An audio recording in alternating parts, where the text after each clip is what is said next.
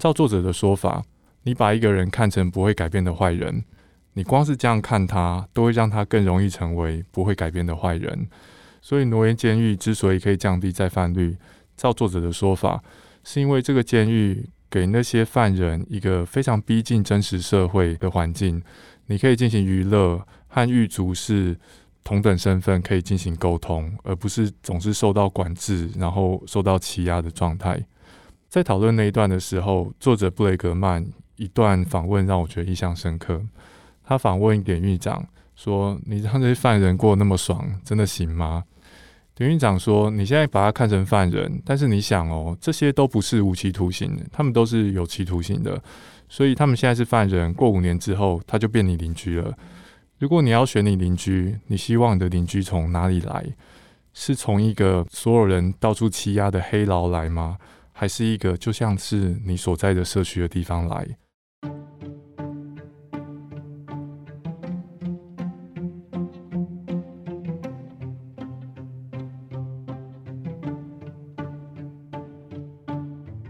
谈论新闻、性别关系、正义、公平的时候，我们谈论的究竟是什么？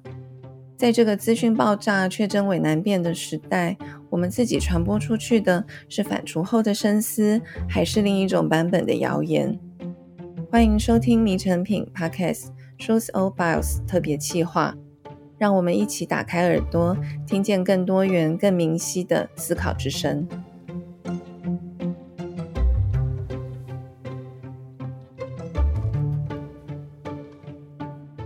好，我是独角兽计划的李慧珍。在《苍蝇王》这本经典小说里，有一群男孩因为空难留在荒岛，最后他们彼此厮杀，把小岛变成了人性试炼的地狱。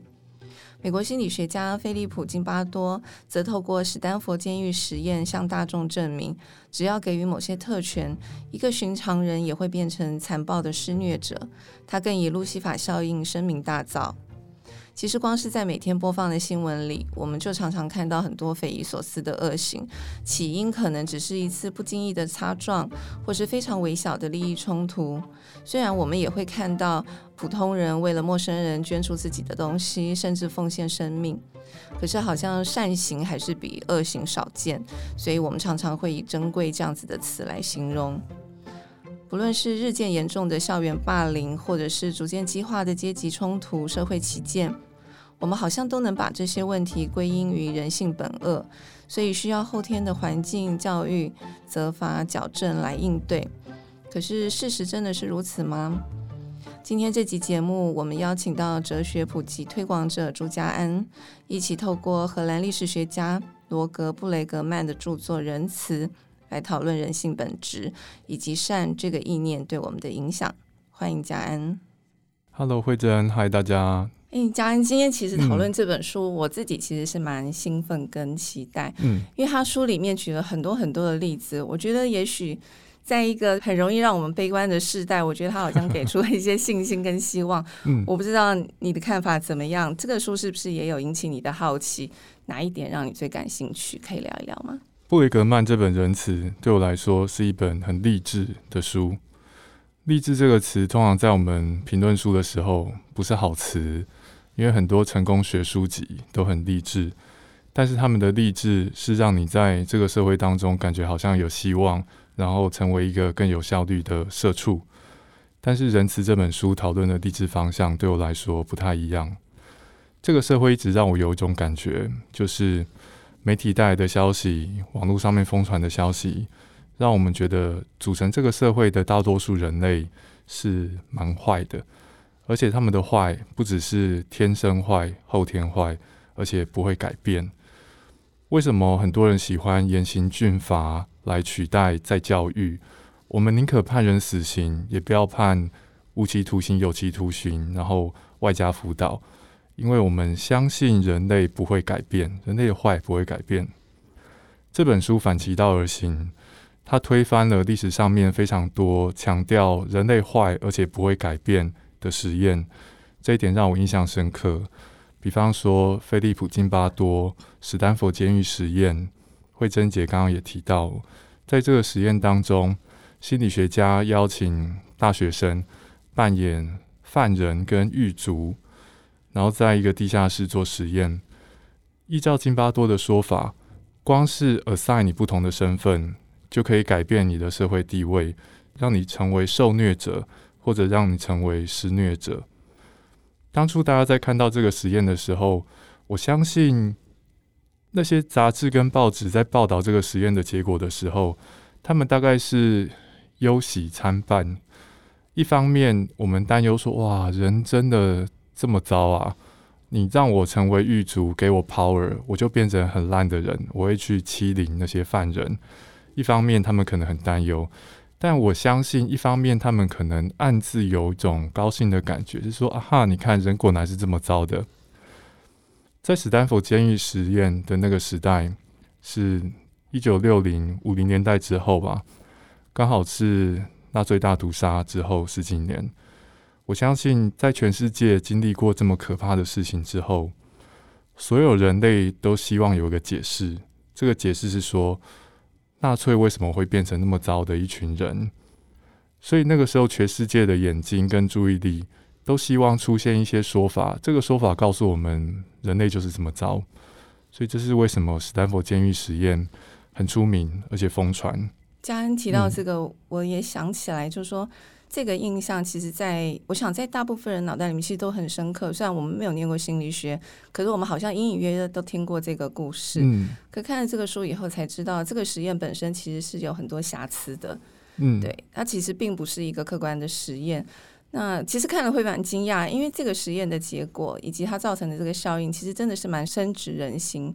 就像刚刚贾恩讲，就是说人类共同经历过了一个很重大的灾祸之后，我们很想要有一个结论跟答案。嗯，所以在那个时候，他做出了一个这样子的实验。我觉得某种程度，那其实也是一种洗脑，就是说让我们知道说，你就会相信事实是这个状况，那也许就可以找一个简便的方式。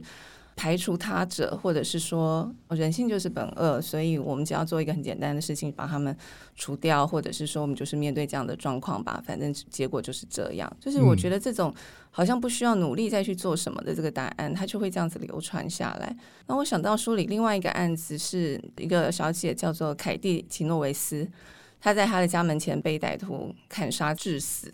那那个故事我之前也有听过，所谓的旁观者效应也是这样子传开来。可是看这个书以后也知道，就是说其实事实没有那么单纯。嗯，那我觉得中间有一个很重要的助力，就是媒体。刚刚嘉恩也有提到，因为媒体觉得这是一个好故事，所以就往这个方向去报道。有一些比较没有这么强烈，或者是说这么洒狗血的，他们会觉得那个故事的精彩度就不高。嗯，所以这个当中有很多的原因造成这样的事情。家人，是不是你在对于这种的事情探讨的时候，你会不会觉得，就是对于读者的提醒，很多的面向，这些其实都要考虑进去？当我们看这些故事的时候，我们对人性做出判断，觉得人类邪恶且不会改变。但是这些故事之所以疯传，也是因为我们身为受众的人性。日常生活当中一定常常发生很多好事情，但是微小的好事情是不会疯传的。会疯传的是很耸动、很可怕的事情，比方说这几天发生的社会事件，是大学生跟非常昂贵的车子的车主擦撞了。他那个很贵的车子，车上下来三个大男人，把那个大学生打到颅内出血，这个是很可怕的事情。但是在台湾，这种事情一个月发生几次，可能一只手数得出来。但就是这样子的事情会被媒体一而再、再而三的重新报道。我今天在搭捷运来这的路上，我就看到两次有人主动让位给他觉得更需要位置的人。那这个人也不是坐在博爱座，这在台湾很常见。不管你是不是博爱座，你看到有人，你感觉他需要，你站起来，你请他坐下。对，这种事情每天搞不好发生个几百上千次，但是是不会有媒体报道的。所以，当我们人类在理解世界的时候，我们透过资讯跟媒体，但这些都是筛选过的。像是史丹佛监狱实验，还有刚刚提到的那个女子遭受谋杀的案件，当初那个案件被媒体报道成说，周遭的街坊邻居都听到尖叫声，而且那个事情持续了好几个小时才结束，但没人报案。后续报道发现根本就不是这样，有人试图打电话，有人探头查看，有人跑出来看，但这些后续报道是不会像第一手报道那么疯传，因为有人在他家门口被杀了，邻居竟然不闻不问，这才是会疯传的消息。有人在家门口被杀了，然后邻居探头看，想说靠，怎么搞的，然后报警，这个不会是疯传的消息。所以，当我们在看世界的时候，现代社会很方便啊，报章杂志等等的，但我们收到的其实都是筛选过的消息，而筛选这些消息的，其实是我们自己。这是我从这本书得到的第一个我觉得重要的启示。刚刚那个案例，我后来看的书里面才知道，其实他们很早就报警，可能警方觉得那边夫妻吵架很常见，嗯、所以不觉得是一个重要的案子，没有第一时间都到现场。后来其实真的也是有邻居出来，所以最后这名女性其实是死在邻居的怀里。这样，嗯、那时候我看书里描述，就说对这个受害者的家属来讲，他说他是。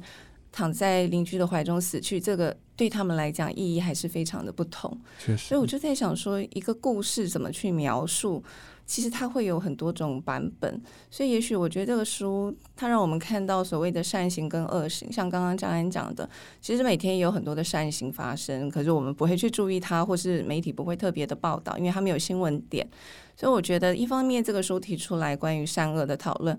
二方面，我觉得他也带我们去看所谓的善跟恶怎么被描述，嗯，这些角度，这个可能是背后更重要的原因，因为那个真实的反映所谓的人性。我觉得这个书让我觉得有很多的点可以去探讨，我觉得是一个非常丰富的书。嗯、那呃，我我不知道对于家人来讲，你看了这个书之后，你原来对于善恶或是人性的看法有哪一些被挑战，或是有哪一些改变吗？我觉得有蛮大的改变诶、欸。因为我跟所有人一样看新闻长大嘛，我们要怎么知道台湾另外一边发生的事？就看新闻。但我们看新闻的时候，你不会意识到新闻报的不会是狗咬人，而是人咬狗。这件事情就是说，如果在你看完新闻之后，我问你说，你觉得新闻报的会是少见的事情还是常见的事情？我们都有办法答出正确答案。但是在看新闻的当下，不见得会意识到。而在这种情况底下，新闻报道就逐渐的用少见而且极端的事件，改变了我们看待世界跟看待其他人类的方式。这是我觉得这本书重要的地方。我觉得这本书重要的另外一个地方是，这本书讨论善恶的方式，我其实觉得蛮有趣的。他在很多地方提到人类如何演化呈现在这个世界。当代有一些哲学家也讨论人性本善或人性本恶的问题。有一路说法让我觉得很有启发性。这一路说法是说，善恶呢，大致上是看我们演化而来的心智，在现代社会的外在环境底下，让我们做出什么样子的反应。人类有不同倾向，这些倾向是演化来的。比方说，在远古人类的生活当中，乱伦是禁忌。但是以现代人的观点，有一种说法会说，乱伦之所以不好，是因为远古人类缺乏避孕措施，所以他们必须直接禁止乱伦，才能防止那些因为隐性基因而出现问题的人类出现。所以在古代乱伦是禁忌，就说乱伦是坏事；但在现代，让乱伦之所以成为坏事的一个原因，随着避孕措施的出现而消失了。这是善恶随着人类文明跟技术的演进而有些许的改变。这个改变在这个世界俯拾皆是。比方说，在远古人类世界当中，喜欢传八卦可能是好的特性，因为八卦让我们在几十人的人类群体当中，你可以知道谁做了对群体不好的事情，是一种道德侦测装置。但是在两千三百万人形成的大社会中，如果大家都喜欢八卦，我们可能会变相的浪费很多时间。在跟我们无关的事情上，我们喜欢八卦，这是天性。如果你周遭的人类族群是八十个人，这个天性可以协助我们的族群有更稳固的合作。那如果你所在人类族群是两千三百万人，这个天性会让你浪费超多时间。所以，我们演化成什么样子？但人类文明进展非常快，演化而来的心智是不是可以适应现在社会的样貌？我觉得这是在读这本书的时候，我得到的另外一个启发。刚刚讲这个，我觉得也是一个可以延伸讨论的问题哦。其实很多时候，我们看事情的视角跟观点，也会随着不同的时代，其实在不同的社会，可能也都会有些许的不同。但我觉得更重要，其实很多时候。还是回到人性这个基本面，像刚刚讲的，就是如果我们就是用八卦来传播讯息，其实会让我们越来越看不到真相。嗯、那看不到真相的后果，那其实是全人类要一起承担的，因为你可能对别人会越来越不信任，因为你对自己可能也不信任，嗯、因为你每天接收到的讯息就是传播着不信任的故事。所以我觉得这个影响的效应其实会蛮大。那我想到这个书，其实我觉得它很好，是它前面举了非常多这些其实是有瑕疵的讯息的内容，让我们用新的眼光去看待。后面他提出了很多比较正向的，事实上已经在实践当中的一些案例。嗯，譬如说他提到挪威监狱，那也是我印象很深刻的一个，是就是以前在网络上看过挪威监狱，嗯、只是觉得说。我北欧国家就是连监狱都这么好，这么舒适这样子，但是看这书以后，看到就是它更深层的意义，不是只是说哦，给他一个舒适的环境。嗯，那我觉得这本书，因为他提到的层面包含企业、教育、政府，其实都有提到。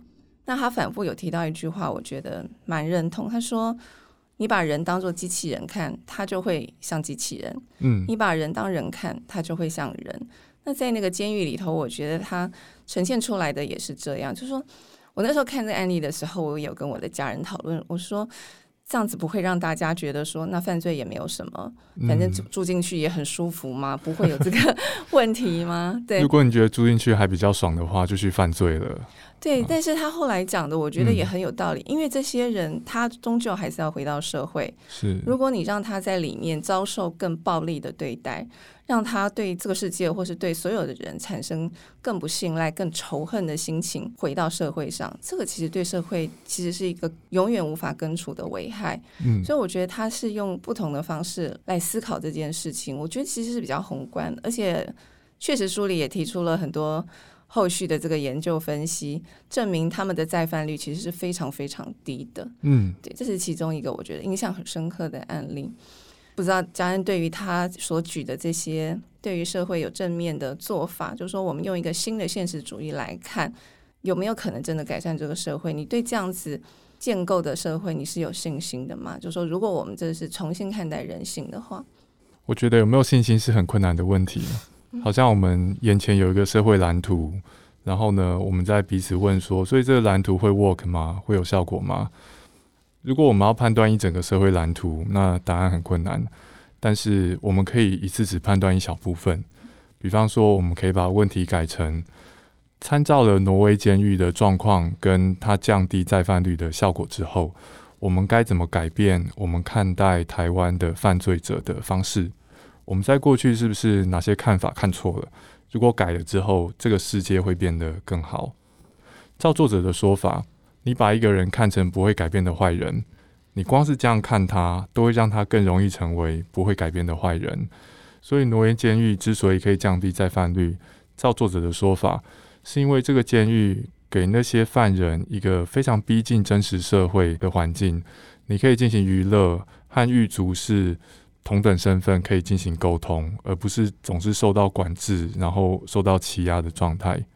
在讨论那一段的时候，作者布雷格曼。一段访问让我觉得印象深刻。他访问典狱长说：“你让这些犯人过得那么爽，真的行吗？”典狱长说：“你现在把他看成犯人，但是你想哦，这些都不是无期徒刑，他们都是有期徒刑的。所以他们现在是犯人，过五年之后他就变你邻居了。如果你要选你邻居，你希望你的邻居从哪里来？是从一个所有人到处欺压的黑牢来吗？还是一个就像是你所在的社区的地方来？”我觉得这很有说服力。尝试上，而且统计上，布雷格曼也举了数字，说两年内的再犯率，挪威监狱是二十趴，美国监狱平均是六十趴左右。我觉得这个相当显著。诶，对。那回到台湾，我看到的是说，台湾人怎么看犯罪者？大部分报章杂志他们撰写犯罪新闻的方式，我觉得会引导台湾人去仇恨犯罪者，觉得做坏事的人是十恶不赦。往往值得无期徒刑或死刑，但是这种看待犯罪者的方式，对照布雷格曼所推崇的那一种，你可以想象，台湾社会会是一个让犯罪者变得更不容易改邪归正的社会。如果我们把人看成坏人，而且不会改变，我们会倾向于支持死刑跟无期徒刑。我们会花更少的金钱跟成本在教育上面。长久而言，这有可能对社会是不利的。我觉得，不管布雷格曼是在讨论做坏事的人，还是其他的旁观者，他在判断的其实都是人性。我们的人性让我们如何对待那些做坏事的人，这会直接影响他会做坏事做到什么时候，会不会改邪归正。对啊，刚嘉恩讲最近的那个社会新闻，嗯，确实也是让我很有所感。然后因为刚好今天要聊这个书，我就在想，就是像我们看到这样的新闻的时候，真的会很直接反应，会觉得这样的人真的很可恶，应该要给他一个怎么样怎么样严厉的处罚。嗯。可是我在想。像这样子的书，或是那些案例，其实是要提醒我们：我们面对这些犯罪、这些罪行或者这些罪犯的时候，其实我们应该要花最多的力气，是要怎么去导正这件事情。就说这个事情为什么会去发生，这个背后的原因有没有可能可以更大幅度的改变，或者是甚至根除。而不是花很多的力气在想要怎么样给这个人最严厉的处罚，就说当下可能是会心情是会很生气、很激动，可是对于要解决问题来讲，我觉得可能是那个背后的原因更重要。所以我觉得像挪威监狱或是这些做法，其实并不是说哦要给这些犯罪的人很舒适的生活，而是这个舒适的生活背后代表的结果，那个是整个社会要去吸收的。所以刚刚嘉恩在讲的时候，我想到里面有一段，我也觉得蛮感动。因为这个作者去访问那些狱卒的时候，他发现他们都没有带武器。嗯，然后那个狱卒就说：“跟他们聊天就是我的武器。”对，我觉得这真的是太酷了。嗯、对，因为就是从这个点滴的日常的相处当中，我觉得对于这些犯罪的人，其实最好的惩罚是让他抛弃掉他原来的念头跟做法。我觉得这个才是最好的做法吧，就是至少从那个案例上，我觉得我看到的东西。嗯，其他还有哪一个案例让家人觉得，就是说，哦，这个书带给你一个很大的震撼，你觉得很值得跟读者分享的？嗯，这个书在讨论人性善性恶，我觉得作者不只讨论人实际上是如何，他也讨论我们倾向于怎么判断别人。或许人类的本性是没有那么坏，但是。在作者的笔下，人其实有另外一种本性，就是容易把别人想坏。这个让我想到，在其他书我读到的刚好类似的例子。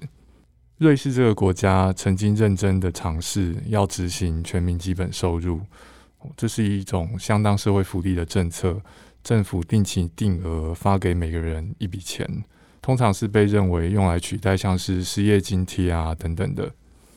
这个政策在全球目前没有任何国家实施过，在瑞士也没有，因为瑞士在大概二零一五年的时候一次公投决定要不要做全民基本收入，后来失败了。在公投之前，他们进行了一个很广的问卷调查，是要调查瑞士人民对于全民基本收入的看法。坊间常见的对于这个基本收入的一个质疑，就是说政府给我钱，那我就不工作了嘛，然后会到造成整个社会的怠惰跟崩解。在这个调查当中，也有这一题哦。有一题是问说，你觉得如果你的邻居领的全民基本收入，那他会不会放弃他的谋生的工作？大概有三分之一的人觉得会，就是大家普遍觉得自己邻居还蛮懒惰的。但这个问卷有另外一题是，如果是你领到基本收入，你会不会放弃工作？只有大概百分之二还是三的人说自己会。所以我们在看待自己跟看待别人的时候，一直都不太一样。尤其是在现代人的情况，理解这种差距是非常重要的事。因为现代每个民主社会公民都有权利，都有 power 替别人做决定，在我们投票的时候。所以有时候我替别人做决定，但是我判断他的方式跟判断我自己的方式不一样，我替他做的决定就不见得会是好的决定，也可能反过来害到我自己。所以《仁慈》这本书讨论人性，是讨论两个层次。第一个层次是人类到底是善还是比较恶？在这个层次，作者给的答案是人类没你想的那么恶。人类当然不是纯善，可能做坏事，但是没有你过去想的那么坏。在第二个层次，这个作者谈的是我们倾向于判断别人善还是高估别人的恶。他的答案是我们倾向于高估别人的恶。当我们发现这个倾向，纠正这个倾向，恰当的把别人看成好人，看到其他人心里的善，我们人类会因此可以协助彼此成为更好的人。这是为什么？我觉得这本书是一本很励志的书。它教导我们改变看待别人的方式，而这一点呢，在未来将会改变这个世界上面的事实。我觉得这个改变真的，到我们现在可能只能从我们自己个人做起，但从这个书里看来，我觉得其实如果有一个企业或者一个政府，能够采用这个书里面的视角或是观点去做一些改变，我觉得会对整个社会会带来很大的受益。因为你刚才讲说，我想到它里面有提到那个阿拉斯加，他们发现这个石油，嗯、然后他们就决定，就说这个石油的收益是属于全部的人民，嗯、所以每一次这个收益是。分给所有的全体的人民的，不是独立某一个企业或是某一个单位，这可能全世界只有阿拉斯加是这么在进行。所以我觉得这个就是一个非常不一样的想法。当你觉得别人跟你有同等的权利去拥有这些东西的时候，其实我觉得很多时候看事情的视角也会不太一样。嗯、我还想到另外有一个，他书里面提到一个小故事，就是有一个人晚上走回家的时候被一个青少年抢劫。然后他就把皮夹给那个孩子，就那孩子要走的时候，他就跟那个孩子讲说，要不要就是我把外套也给你之类的。然后后来那个青少年是非常非常惊讶，就是他为什么会做这样的事情。然后他说，因为天气很冷，那他本来是想说要去吃个饭，但现在因为有皮夹在你那边，然后他就邀那个孩子说，那不如我们一起去吃吧，只是你可以要请客了，因为我的钱在你那儿。嗯就后来那个孩子真的就跟他一起去吃饭。所以说，我觉得那个小小的举动，我觉得他可能会改变这两个人的。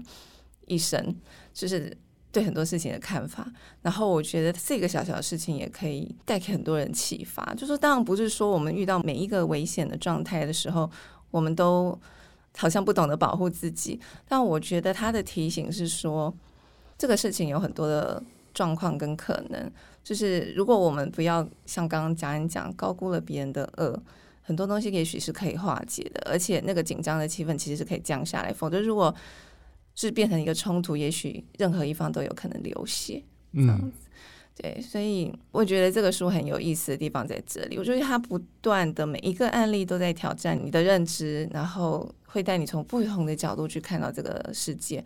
所以就像刚刚佳恩讲，就是这是一个励志的书，但是我觉得它跟其他励志书确实不太一样，不是只是唱高调，或者是保持的就是你就是要慈爱，你就是要对别人友好。他是真的是提出了一些。逻辑看法，然后提出了一些实际的案例。那看的时候，其实心里会蛮多回想的，会觉得，我们真的很容易被很多东西蒙蔽，真的很容易会有盲点。嗯，不知道大家有没有这样的感觉？我觉得，可是在这个时代中，在这个社会中，不受这些东西影响，我觉得是一件困难的事情。哎，人类的思想跟价值是很有力道的。有一个心理学家叫做史提尔。他在《维瓦蒂效应》这本书里面谈到说，当一群女学生，她们相信社会上认为女生比较不擅长数学，她们会因此在数学方面真的表现得比较差。这其实无关男生女生的数学能力差异，而是社会上面只要有某个对于某个族群能力低下的刻板印象，这就会对那个族群造成心理负担，让他们在那个方面真的表现得比较差。这件事情我后来想是蛮可怕的，就是说，如果你要让一个社会当中的女生数学真的变烂，你不需要真的去恶搞他们脑子里面的数学神经，你只要让这整个社会的人相信女生数学差，过了几年之后，他们数学自然变烂。当这种事情发生的时候，这个是呈现了我们人类怎么看待世界，我们的思想是会影响这个社会的面貌。在《仁慈》这本书里面，我们谈的不只是某些族群的数学能力或者体适能的能力，而是整体人类是善是恶。我们发现，我们看待别人是善，看待别人是恶，也会逐渐改变他们成为善人或成为恶人。这是我觉得这本书重要的地方。在现在这个社会，我觉得很多书教我们怎么改变自己。先不提他们教的会不会成功啦，哦，成功学的书非常多，但是很少书教我们怎么改变社会，而且让我们有信心自己的微小改变可以逐渐累积，而这本书就是其中一本这样子的书。它教你重视你如何看世界，愿意怎么看世界是件重要的事。你如何看世界，世界就容易变成什么样子。我觉得这是在这个时代我们非常需要收到的提醒。对，确实，世界其实就是由我们是怎么去相信所构成的嘛。看这个故事，我们要怎么去叙说，这样子。嗯。看完这个书，其实我做了很多笔记，我自己做了一个表，就是到底善恶，或者说为什么这个世界会变成这样，我自己做了一些分析，我觉得很好玩。那我觉得还是有一些东西，我们可能要去面对它。就像刚刚讲，因为书里面有一个案例，我觉得那个其实很棒，是英国吧？他们之前有一个节目叫《人民的国会》。嗯，他们就是会邀请上百名民众，每一次就一个比较争议性的议题来讨论，可能青少年犯罪啊，或者是等等，都是一些比较争议的问题，请民众就不同的角度来辩论，但最后他们必须要达成共识。我觉得那时候看到这，我觉得好棒哦！什么？我们没有这样的节目的计划，我觉得那个是非常棒的一种创意。可是呢，这个节目后来就被停播。嗯，为什么？因为那个制作人觉得这个辩论都太冷静、太理性了，不好看。对，他觉得没有爆点，不像这些所谓的政治、那些比较娱乐、冲击、比较煽情的东西，所以这个节目就被停播。我觉得这个就是我们社会、我们的媒体的现况了。嗯，所以家人觉得呢，就是说，我觉得我们在这个媒体环境下，每个人要怎么样去保持一个清晰的眼光。慧珍姐刚刚在提到这个例子的时候，我想说，书里面真的有这个例子吗？嗯。后来你讲到没爆点，我突然好像可以理解为什么我把它给忘掉。这个例子让我想到台湾最近的政治制度改革，叫做国民法官。以后的法院会征召国民法官，然后一起加入判案。在过去，大家对于人民判案的态度，大概是我们普遍认为台湾人民支持严刑峻法啦。哦，能罚罚钱罚高一点，关监狱多关二十年，像这样能死刑就死刑。但实际上，在测试国民法官的判案之后，我印象中得到的数据显示是说，国民法官判的刑罚的那种时间长短，反而往往比真正的职业法官来得宽松。所以，我觉得这显现的可能媒体或是网络让我们了解的这个社会人民的面貌。跟他们实际的面貌可能还是不太一样的。像今天我们贯穿整个讨论的是说，我们收到的资讯往往是筛选过的，可能不是某些有心人刻意筛选，而是网络受欢迎、耸动的资讯，透过演算法等等。所以，我觉得读完这本书之后，可以随时提醒的是说，我看到的世界或许不是真正的世界，筛选过的世界跟真实世界是不同的。而如果我搞错的话，我可能会让真实世界变得比他可以的还要再更糟。每个人都有社群网络账号，你每次按赞、每次分享，你想象都是在改变这个世界未来会有的面貌。你看到非常耸动的新闻，你把它分享一次，你是在协助其他人，让他们更容易把这个耸动的状况理解成是台湾社会的常态。如果这不是常态的话，这是在加深我们对于社会的误解，这个不是好事。而且，如果我们把社会误解成比较糟的，照布雷格曼的说法，社会在将来真的会变得比较糟。我有一题想要请教家安呢，因为这个可能也是之前曾经就说大家不时会拿出来讨论，书里面其实有提到类似，就是说如果你给一个人一直看暴力的影片，其实真的会影响他的行为模式。像我们现在很多孩子在玩的游戏，但我觉得这个可能没有办法这么直接说它一定有某种相关，但是。你觉得这个会不会有影响？就是说，如果这些你经常看到的都是暴力，或者是像我们看电影，其实也非常多，但是那些东西跟现实生活其实是有落差的。可是看久了，你会不会以为，就是说你你可能对那件事情已经麻木了，你就不会觉得哦，那个是一个多么严重的事情？我不晓得，就说对这个事情家人的看法怎么样？就说经经常看这种暴力的影片，到底会不会对一个人产生行为上面的影响？在这里啊，我有两件事情想要先跟听众们澄清。第一件事情是说，我对心理学真的不是很懂。第二件事情是我本身是血腥暴力电玩游戏的爱好者。哦，那你回答太好了，对，由你来回答。对，In a sense，我算是回答这个问题还 OK 的人选。嗯。我觉得人类要真的对人类执行暴力，心理门槛是很高的。在《仁慈》这本书里面，作者也提到说，军队要训练军人去杀人，要让他真的到了那个临头，他下得了手，是非常不容易的。但是我某程度上面也同意，电影跟电玩这样子的艺术创作会影响我们对于暴力的看法。不过对我来说，最危险的其实不是那些显而易见的暴力。我相信几乎没有人会因为常常看把人砍头的电影而觉得把人砍头是一件 OK 的事。电影可以把暴力塑造得很美，但这不会影响我们日常生活对暴力的看法。但是日常生活当中的很多暴力并不是显而易见的，比方说基于权势的压迫，或是网络上面的数位言论暴力，或是性骚扰。很多暴力，当它出现，你未必认得出来。在这个时候，如果电影把这些暴力描述成是稀松平常的事情，那我相信真的有可能会误导这些听众。我们要把性骚扰描写成，哎，只是释出善意啊，然后只是跟你讲讲笑话。电影跟小说很容易做到这样子的事，但是性骚扰并不像把人砍头，是显而易见不能做的事。所以在现代社会，我会说，当然血淋淋的暴力是我们一定要极力避免的。但是，当一个暴力越血淋淋，我们越不容易把它跟 OK 的事情搞混。所以，某意义上，我会觉得我们也应该放一些注意力在那些容易被搞混的暴力上面。对，确实，这个书里面他确实有提到，那个也是我完全不知道的。譬如说，他讲到就是在。战争上前线的这些士兵，其实他们对于近身的这个肉搏或者是砍杀，其实他们是能避免尽量避免，嗯，所以都会选择尽可能是远距离的杀死最多的人的方法，反而不希望就说是近身的这种互相砍杀或者是枪杀这样子，就是还是会有那个压力跟下不了手的状况。嗯，这个是确实是我们生长在这个和平的社会里头完全不会去知道的哦，这个前线的心理状态，对。在这边我可以补充，如果你玩的是动作游戏的话，还是近身砍杀的感觉比较好。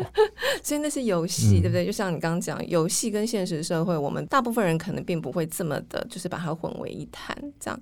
但是他书里面确实也有提到越战这些士兵，就是他们经历了创伤症候群。因为他说，其实在这个战场上，他有提到二战的时候，这些德军为什么那么厉害？其实他们并不是因为真的哦，就是信奉希特勒什么纳粹主义。那些士兵说，纳粹主义是在前线后方不知道多少里以后。重才重要的是，对他们这些前线的人来讲，他们为什么会这样作战？是因为同袍的情谊，嗯，是因为不想让彼此失望，这样。所以说，说也许我们看到结果是一样，可是它背后的原因可能是不同的。那我觉得这个也是这个书有意思的地方，让我们去探讨这些价值观、这些状况。但我其实还有另外一题想要请教贾安，是我看这个书，它大部分百分之九十几，我觉得我都可以认同，我都也理解，嗯、我觉得可以让我们去思考。可是因为同时间，其实我看了另外一个纪录片，提到就缅甸那个罗兴亚族被灭族的事情，那是一个非常残酷的事情，而且他那个纪录片是有访到一个妇女，她就说他们就把她的孩子丢到火里。嗯，一个小 baby 就把他丢到火里，然后他的几岁的小孩就把他丢到河里，让他淹死，然后在大家的面前强暴他，这样子，就是那个是一个亲身经历这个苦难的妇女讲的话，她讲这个事情真的非常骇人听闻。那我就在想，会做这件事情的这样子的人，还是用仁慈书里面讲的这种人性吗？就是要怎么样去解释做出这样的事情的人？我还是觉得我没有办法得到答案，就是剩下的那百分之十或是百分之一，我觉得我依然有存疑的部分。嗯，所以这世界上是不是还是有纯粹的邪恶？它依然是有的。在书里，布雷格曼把人类做出种种泯灭天良的事情当成是自己的对手，他必须要说明这些事情为何会发生。这些事情既然都发生了。你不可能回避人类确实会做出这么糟的事，但是问题是，人类到底是为什么做出来？在对德军的研究当中，布雷格曼如同惠珍姐刚刚说明的，他主张说，这些人不是因为信奉纳粹的某些价值观，而是因为跟他一起上战场是他的哥俩好，不想让彼此失望，这是某种同袍之情。人类是群体动物，人类有同袍之情，我们不感到意外。人类区分自己人跟外人，我们也不感到意外。所以，我们可以把那些做出大屠杀或是强暴等等泯灭天良举止的人当成是野兽。但布雷格曼的仁慈给我们的启示，并不是我们应该把他们看成好人，而是我们最好先把他们看成跟你我一样的正常人。正常人有好的一面，也有坏的一面。我们的群体向心力可以让我们彼此合作，但是也可以让我们歧视外人，就看我们如何运用。我觉得用这一种比较持平而且有弹性的看法去想。可能比较有助于我们去思考那些真的很糟的事情，并且在未来找到或许堪用的解决方案。对，也许他说里面还是有线索的，因为他就提到，就说这些上战场的人可能是因为同袍情谊，是因为不想让彼此失望。